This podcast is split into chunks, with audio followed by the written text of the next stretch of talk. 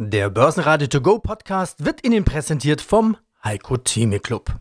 Werden Sie Mitglied im Heiko Theme Club. heiko-theme.de Börsenradio Network AG Marktbericht Im Studio Sebastian Leben und Peter Heinrich und vom Börsenparkett in Frankfurt Manuel Tulezi von ICF. Außerdem hören Sie Jochen Stanzel, Chefmarktanalyst von CMC Markets zu DAX, Amazon und Nell. Fondsmanager Dirk Müller zu Aktienbewertungen, Kapitalmarktstratege Philipp Vornran von Flossbach von Storch zur Frage, ob die Börse noch Potenzial nach oben hat, Salah Boumidi von IG zur Korrektur der Tech-Werte, vom Forum Financials in Frankfurt Bond-Experte Hans-Jürgen Friedrich zu Mittelstandsanleihen in der Corona-Krise, Andreas Scholz von der Euro Finance Week zu den großen Fragen der Banken in der Corona-Krise. Und Wikifolio-Trader Arne Briest zu seiner Anlagestrategie mit Healthcare und Demografie. Alle Interviews in ausführlicher Version hören Sie auf börsenradio.de oder in der Börsenradio-App.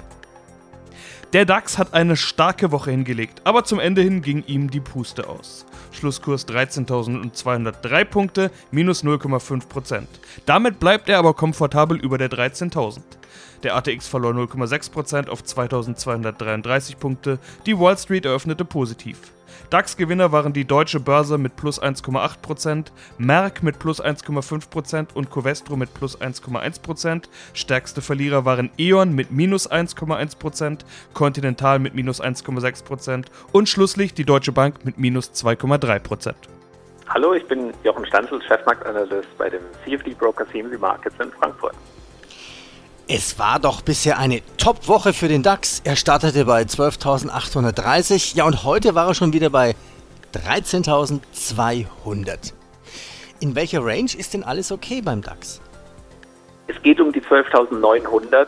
Die haben wir jetzt dreimal getestet und dreimal sind da die, wie will man sie nennen, Schnäppchenjäger, ähm, überzeugten Käufer, also auf jeden Fall Käufer eingestiegen und haben dieses Niveau gestützt. Jetzt sind wir eine Stufe höher gegangen mit dem gestrigen Tag. 13.128 ist da jetzt die Unterstützung. Also der DAX versucht an diesen Schwung anzuknüpfen, den er hatte, wenn man sich zurückerinnert, eine Woche vor einer Woche, so Mittwoch, Donnerstag, bevor die Wall Street in eine Korrektur gegangen ist, hat er angefangen nach oben auszubrechen. Und da versuchen sie in dieses Fahrwasser wieder reinzugeraten. Bisher passiert es so schubhaft und jetzt macht er erstmal wieder eine Pause und schaut, glaube ich, auch auf die Wall Street, ob da was Größeres kommt an Korrektur. Guten Morgen, Peter. Mein Name ist Manuel Tulezi. Ich bin Händler für strukturierte Produkte hier auf dem Börsenparkett der Börse Frankfurt. Manuel, schauen wir auf die Woche zurück. Bisher war es doch eigentlich eine super Woche für den DAX. Er startet ja bei 12.830 und jetzt schon wieder über 13.200. Ja, es war tatsächlich eine super Woche für den DAX. Wir haben Stand gestern Abend zum DAX-Close ganze 366 Punkte zugelegt und schaut man auch aktuell auf die Tafel, können wir ein kleines Plus verzeichnen. Und das hat den ganzen DAX auch vorangetrieben. Auf Wochensicht haben wir insgesamt 29 DAX-Werte bis auf MCU auch mit einem Plus vorne mit dabei. Und angeführt von Adidas, VW und Münchner Rück hat es den DAX dementsprechend auch gepusht. Gestern hatten wir ja noch einen sehr wichtigen Termin. Es war die EZB Notenbank-Sitzung. Da ging es um das Thema, wie sieht denn die zukünftige Geldpolitik aus? Und da gab es mal wieder ein großes Unchanged. Die laissez-faire Geldpolitik oder die lockere Geldpolitik wird weiter vorangetrieben und das bekannte Whatever it takes geht quasi in die Fortsetzung.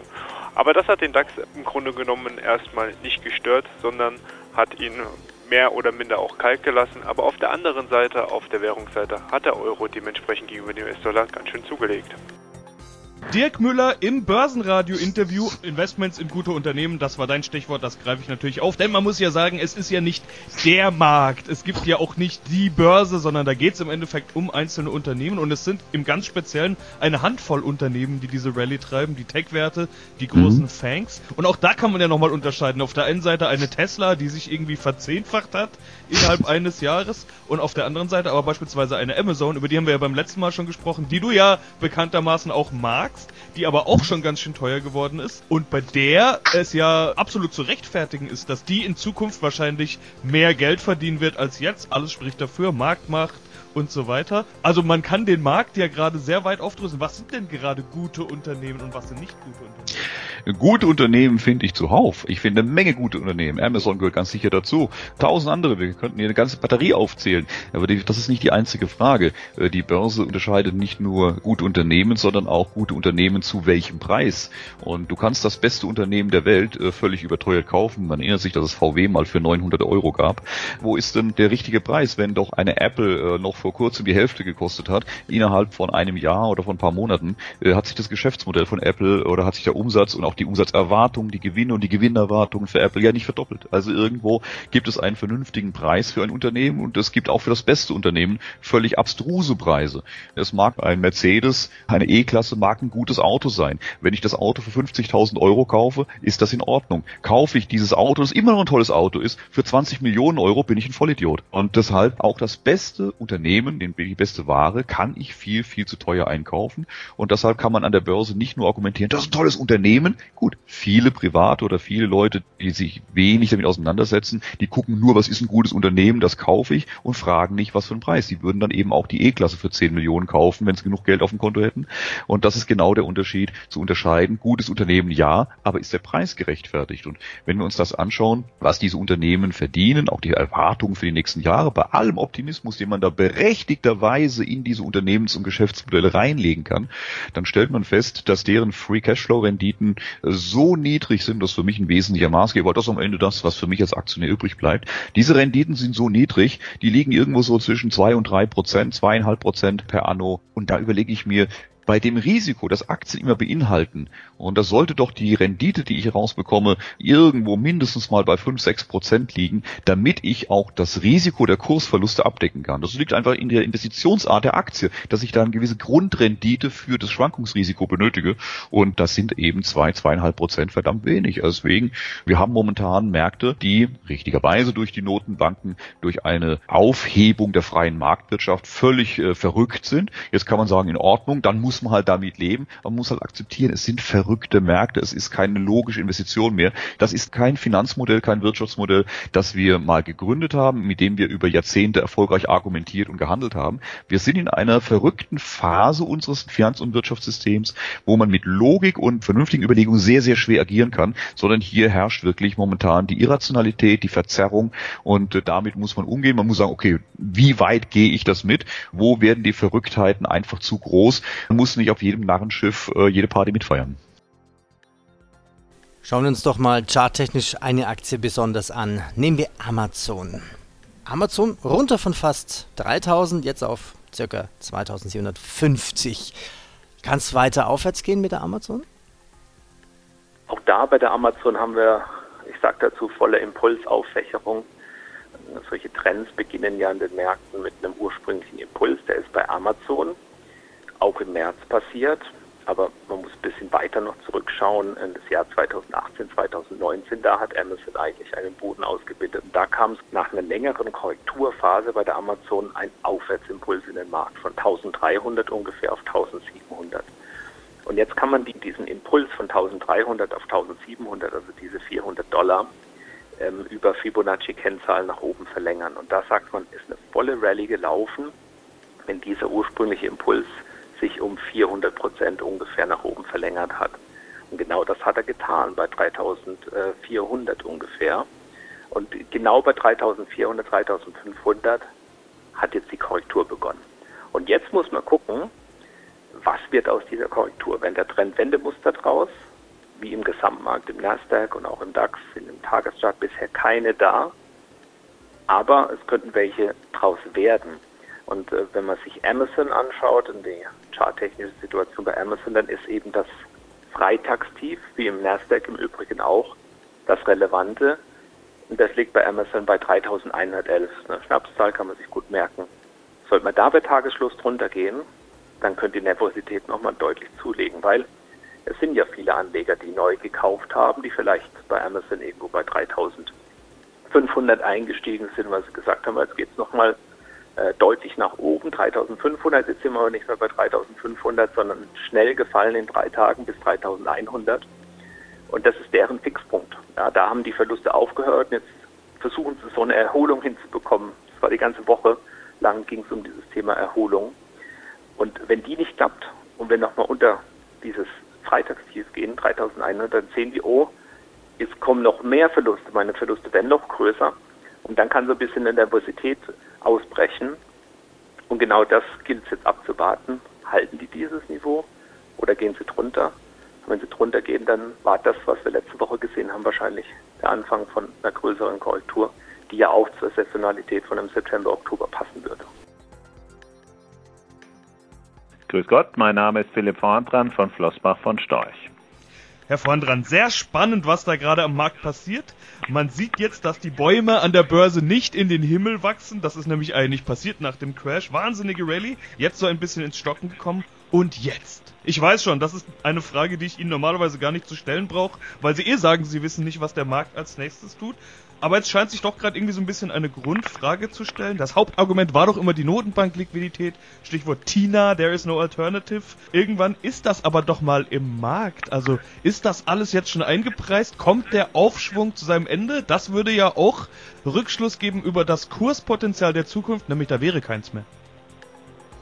Jo, das sehe ich so nicht. Das überrascht aber Sie und äh, Ihre Hörerinnen und Hörer ohnehin nicht, äh, weil Sie haben eine Schleife zu wenig gedreht in Ihrer ohnehin schon sehr langen Frage, nämlich die, was denn die tiefen Zinsen in der Zukunft machen werden. Weil das, was die Märkte treibt, ist nicht die Liquidität primär, sondern das ist die Frage, mit welchen Anlagevehikeln ich in Zukunft meine Anlageziele erreichen werde. Und wenn, und äh, das wissen Sie, wir von Flossbach von Storch postulieren das ja schon bestimmt seit drei, vier oder fünf Jahren, wenn wir recht haben und die Zinsen global in den nächsten fünf, zehn, weiß der Teufel wie lange Jahre auf dem aktuellen Niveau verharren äh, oder sogar in der Breite nochmal tiefer gehen, dann ist jeder Euro Gewinn, jedes bisschen an Rendite mehr als die Null auf den Anleihen. Und genau das ist das, was sich verändert hat. Die tiefen Zinsen sind eben nicht nur relevant für die Entscheidungen der Investoren, sondern auch für den Wert eines Unternehmens, weil jeden Euro, jeden Dollar, jeden Yen, äh, den ein Unternehmen in der Zukunft verdient, müssen Sie heute nicht mehr mit 4, 3, 2 Prozent abdiskontieren, sondern Sie können einen sicheren Zins von irgendwo zwischen 0 und 1 ansetzen. Und das ist natürlich genau der Grund, warum sich speziell die Bewertung und damit auch die Kursaussichten von Unternehmen, deren Gewinne eher in der Zukunft denn in der Gegenwart liegen, so massiv verändert haben. Einen wunderschönen Tag, mein Name ist Salabu Midi, Head of Markets bei IG.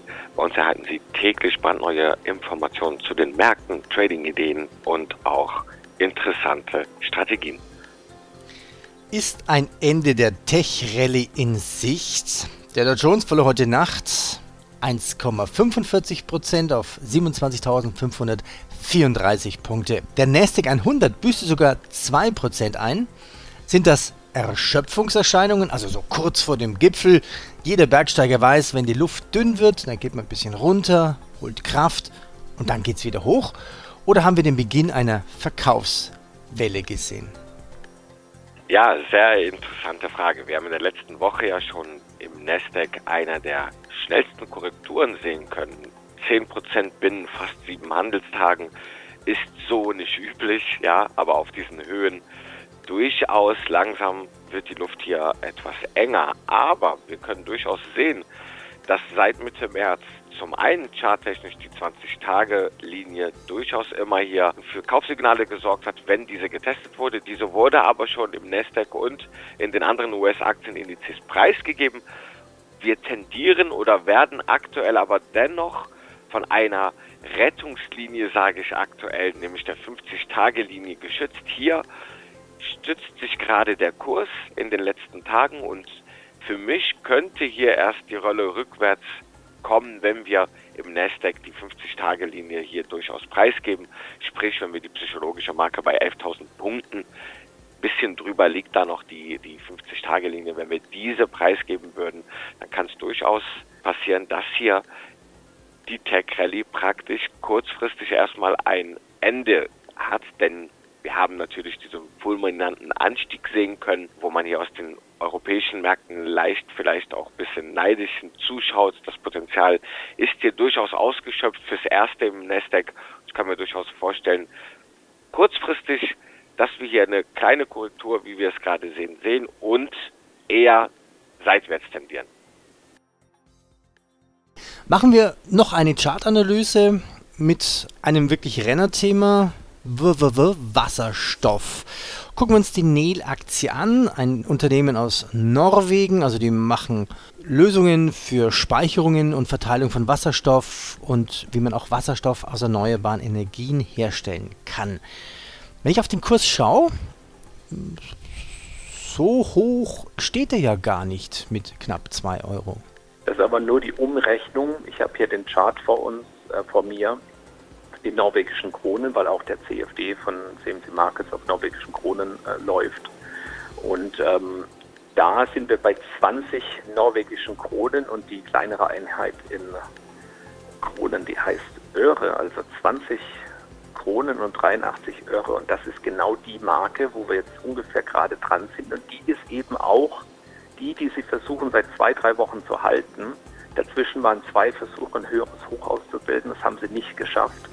Also in diesem, ich will es mal nennen, Hype-Sektor sind auch gewisse Ermüdungserscheinungen da. Ja, sie kämpfen um diese 2083. Sollte die fallen am Tagesschluss, dann hätten wir dann eine Trendwende und dann wäre eben die Erkenntnis, wir kommen nicht von einem höheren Hoch, sondern wir kommen von einem Fehlversuch, ein höheres Hoch auszubilden und machen ein Verkaufssignal. Das könnte also eine Korrektur bei Nell Asa auslösen, so ein größeres Doppeltop, das da entstehen könnte. Man muss auch die Perspektive natürlich sehen. Wir waren im März bei Nell bei 7,23 und sind gestiegen bis 23,32. Also da geht richtig was und das ist im Gesamtmarkt so, was die Technologieaktien angeht und die Anleger sind halt drauf getrimmt und darauf konditioniert, Korrekturen zu kaufen. Das war das richtige Verhalten seit März und das ist ein halbes Jahr, ziemlich exakt, seit Beginn äh, der, der Aufwärtsbewegung.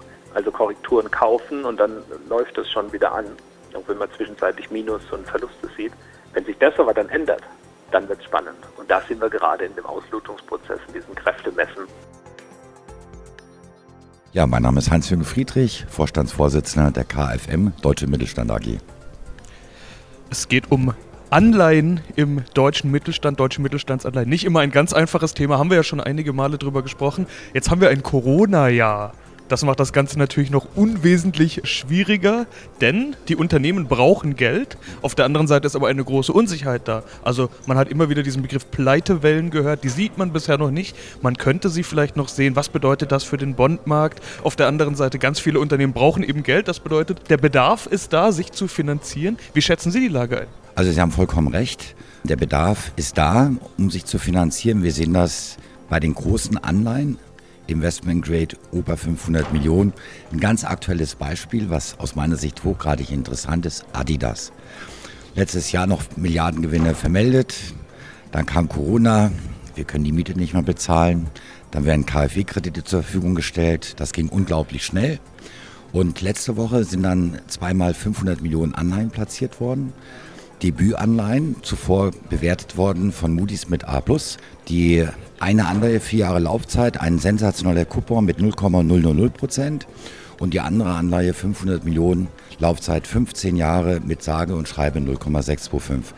Interessanterweise gelten diese Anleihen als erstklassig, weil sie den sogenannten Liquid Covered Ratio Anforderungen genügen. Ich frage mich dann immer ganz besonders äh, besorgt, was ist bitte daran erstklassig, wenn man im Grunde genommen weiß, dass die Kosten und die Inflation damit gar nicht ausgeglichen wird.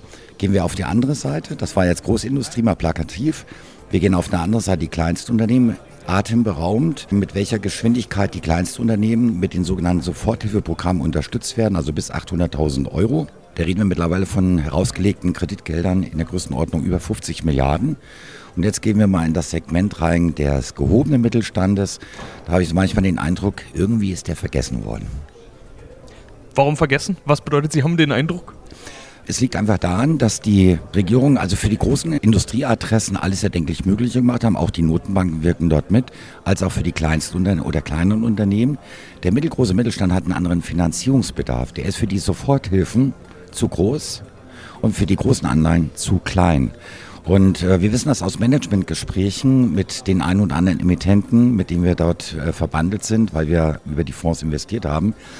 Da wird ein Kreditantrag gestellt bei der KfW beispielsweise. Und das ist eben, sind sogenannte Programmkredite, die einem Verfahrensweg einhalten müssen. So, dann fahren Sie dann aus den Gesprächen, der, der Kreditantrag, der läuft schon seit Mai, wir haben bislang noch keine Rückmeldung, ob er genehmigt wird oder nicht. Und da müssen wir halt, so unsere Empfehlung, da muss wirklich angesetzt werden, dass es dem gehobenen Mittelstand leichter gemacht wird, sei es jetzt in Krediten als auch in Anleihen, da seine Finanzierungsbausteine einzudecken, um eine Liquiditätssicherung für das Geschäftsmodell bewerkstelligen zu können. Ja, mein Name ist Andreas Scholz von der DFV Eurofinance Group. Wir organisieren einmal im Jahr die Eurofinance Week und die findet zum 23. Mal in diesem Jahr statt, vom 16. bis zum 20. November. Wie steht es eigentlich um die Banken in diesem Jahr? Also bisher gibt es ja noch keine großen Corona-Insolvenzen, denn das Insolvenzrecht wurde verändert. Aber wie dunkel sind denn die Gewitterwolken, die da für die Banken aufziehen? Ganz, ganz spannende Frage und die wird sich durch die Woche ziehen, Peter, als der Lockdown startete und die ersten KfW-Programme sozusagen in den Markt kamen, da hat man gesagt, seht her, es ist anders. Es ist anders als zu Beginn der großen letzten weltweiten Finanzkrise. Damals war Ursache der Krise, Auslöser der Krise eine Schwachstelle im Finanzsystem, im Bankensystem. Und viele, Christian Sewing hat das im, im März, April gleich gesagt, viele haben gesagt, es ist diesmal anders. Die, die Banken können diesmal vielleicht sogar der Problemlöser werden. Sie sind nicht der Auslöser der Krise. Es ist ein Virus, was zur Pandemie geführt hat was die komplette Realwirtschaft trifft und die Banken ähm, als Transmitter sozusagen, als Brückenkopf von der Finanz in die Realwirtschaft waren auf einmal die, die mit Hilfen bereitstanden, sogar im klassischen Kreditgeschäft. Und jetzt ist die große Frage, geht das weiter so gut? Kann das gut gehen? Oder frisst sich möglicherweise dieses Virus durch die Kreditbücher hinein, also äh, durch die Schwachstellen der Realwirtschaft? Könnten dann auch wieder die Banken getroffen werden. Vor allen Dingen die Häuser, die nicht so richtig stabil aufgestellt sind. Also das kann man nicht von der Hand weisen. Es gibt ein absolutes Restrisiko für eine neue Bankenkrise, eine Bankenkrise 2.0, 3.0 oder 4.0, wie man sie nennen möchte. Viele sagen, wir sind gar nicht raus aus der Bankenkrise. Die, die Umbrüche sind ja fortlaufend. Jetzt kommt noch das hinzu, diese Schwäche, diese tiefe Rezession. Wir wissen alle nicht, ist das nun ein V oder so ein halbes V? Wie geht es weiter mit der Konjunktur? Und sollte die Konjunkturschwäche nachhaltiger sein, dann wird das natürlich auch die Banken treffen und die müssen sich darauf vorbereiten. Das ist das große Thema, wenn wir den Ausblick Richtung 2021 äh, bemühen wollen und darüber äh, werden wir sprechen müssen. Und da hilft es auch nicht, dass man die Insolvenzantragspflicht weiter verschiebt, das Kurzarbeitergeld verlängert. Irgendwann muss die Rechnung bezahlt werden und äh, ich schrieb in meinem Weekly vor einer Woche von der Gefahr einer Zombifizierung von großen Teilen der Wirtschaft. Das ist nicht von der Hand zu weisen. Ja, hallo, mein Name ist Arne Briest. Ich bin Wikifolio Trader und habe unter anderem das Portfolio Health Demography oder Healthcare Demography. Und genau darüber wollen wir sprechen. Healthcare, Demography. Und damit ist wohl auch schon ganz viel gesagt. Also du setzt auf die Gesundheitsbranche und den Megatrend demografischer Wandel, der das Thema Healthcare ja noch weiter befeuern dürfte. 302% plus Performance seit Anfang 2013. Das ist eine deutliche Sprache. Äh, aber genau diese Dauer finde ich eigentlich fast noch spannender. Also in den letzten paar Jahren haben wir ganz viel über demografischen Wandel und Healthcare gehört, aber 2013 noch nicht unbedingt, würde ich mal sagen. Wie bist du damals auf dieses Thema gekommen? Ich habe ursprünglich halt in der Medizintechnik studiert und habe mich dann mehr und mehr halt mit den Schwerpunkten, auch mit den Wachstumsbereichen in der Medizintechnik und Pharma beschäftigt und bin da halt darauf gekommen, dass wir ein großes Wachstum halt in chronischen Erkrankungen stattfindet und die jetzt immer mehr ja, betont sind durch die alternde Gesellschaft, kam dann initial halt auf Diabetes, Bereiche im, in der Nieren, Nierenerkrankungen, Onkologie und somit entstand dann im Prinzip auch der Fokus auf äh, Diabeteszugänge. Initial kam natürlich Novo Nordisk als Firma in den Fokus und dann mehr und mehr, also eigentlich Produkte, die halt in Amerika mehr verbreitet sind und im amerikanischen Markt stark sind, die halt in, in diesem Sektor unterwegs sind. Oder im Prinzip Pharmaunternehmen, die halt im Bereich Biosimilars die Firmen unterstützen und damit halt eine Plattform darstellen. Da kommt bestimmt besonders Satoyo Stedem ins Spiel, und Lonza, die sich halt sehr stark damit beschäftigen, die Prozesse in der Pharmaindustrie zu verbessern. Sartorius Zedem im Prinzip auch durch einmal verwendbare Pharmaanlagen, was ja auch ein bisschen so in der Medizin war. Wir haben ja oft früher wiederverwendbare Instrumente verwendet und dann ist man nach und nach ja dazu übergegangen, Produkte nur noch einmal zu verwenden. Und diese Strategie verfolgt halt Sartorius Dedem bei den Anlagen und Prozessen im Pharmabereich.